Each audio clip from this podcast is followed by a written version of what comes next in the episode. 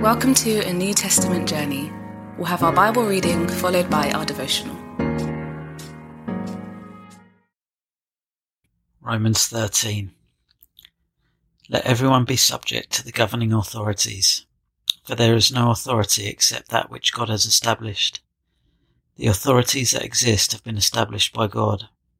Consequently, whoever rebels against the authority is rebelling against what God has instituted and those who do so will bring judgment on themselves. For rulers hold no terror for those who do right, but for those who do wrong.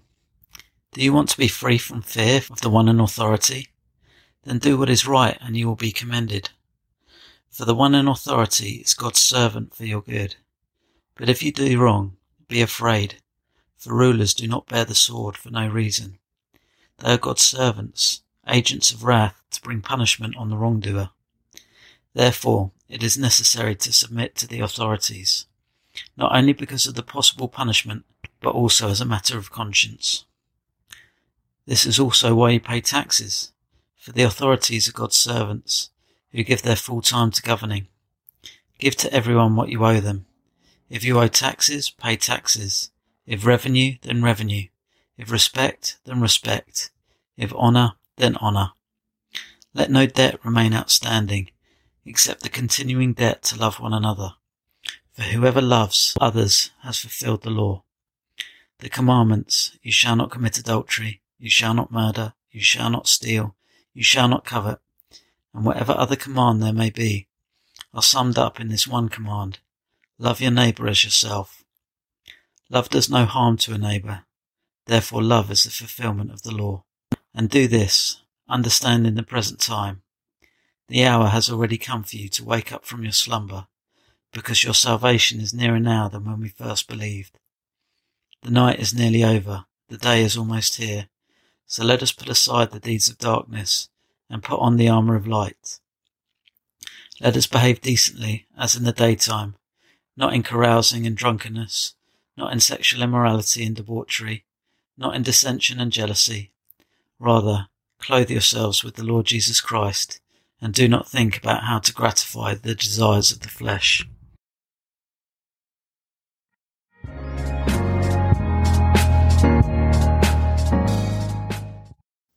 Anyone who yearns for social transformation should sit long in this chapter. Should we try to overthrow evil regimes? Should we lobby for kingdom values to be embodied in all of society? In this chapter, Paul sets out a staggering vision for how the church engages with that question. Clothe ourselves with the Lord Jesus Christ. The Roman government had arrested Paul and killed his friends. The Roman government epitomized the depraved minds Paul highlighted in chapter 1. And even though Paul has just told the Roman church that they are more than conquerors, that they will inherit all the earth, Paul then tells the church to submit to these senseless and ruthless authorities. How does that make sense? Well, Paul really meant it when he said we should clothe ourselves with Jesus as Lord. Jesus said we defeat evil by turning the other cheek. Jesus said we lead people into new places by washing their feet. Don't get him wrong. It wasn't that Jesus didn't care about social injustice, nor that he withdrew from society and passively let it happen. No, Jesus went to war with the world, but he did it with love. Fighting against injustice with love is what Paul urges the church to do.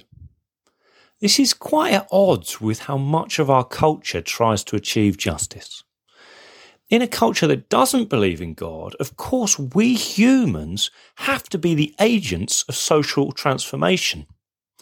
And so easily that can become one set of humans fighting against another set of humans who are seen to be abusing their power. But we believe in God. And we are a counterculture convinced that God wants to overthrow abusive power more than we do, and that he uses the cross of Christ to do it.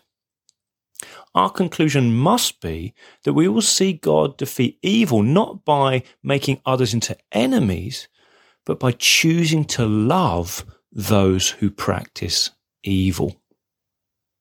Tyrants are overthrown by God when God's people humbly submit to them. Humble submission isn't fawning or weak. It can still register disagreement and even sometimes active dissent. But we do everything deliberately as love, trusting that as we lovingly serve others, God will act and he will bring justice in the end. Now, this is a huge topic, far beyond this quick comment. And let's admit, even what we've said so far is actually quite hard. But just because it is complex and hard doesn't mean we should skip on past it. Love is a choice that we make out of trust in our Father and in apprenticeship to our Lord, and love changes the world. Here is a question for reflection. Who's a ruthless, senseless, faithless person that you could really love?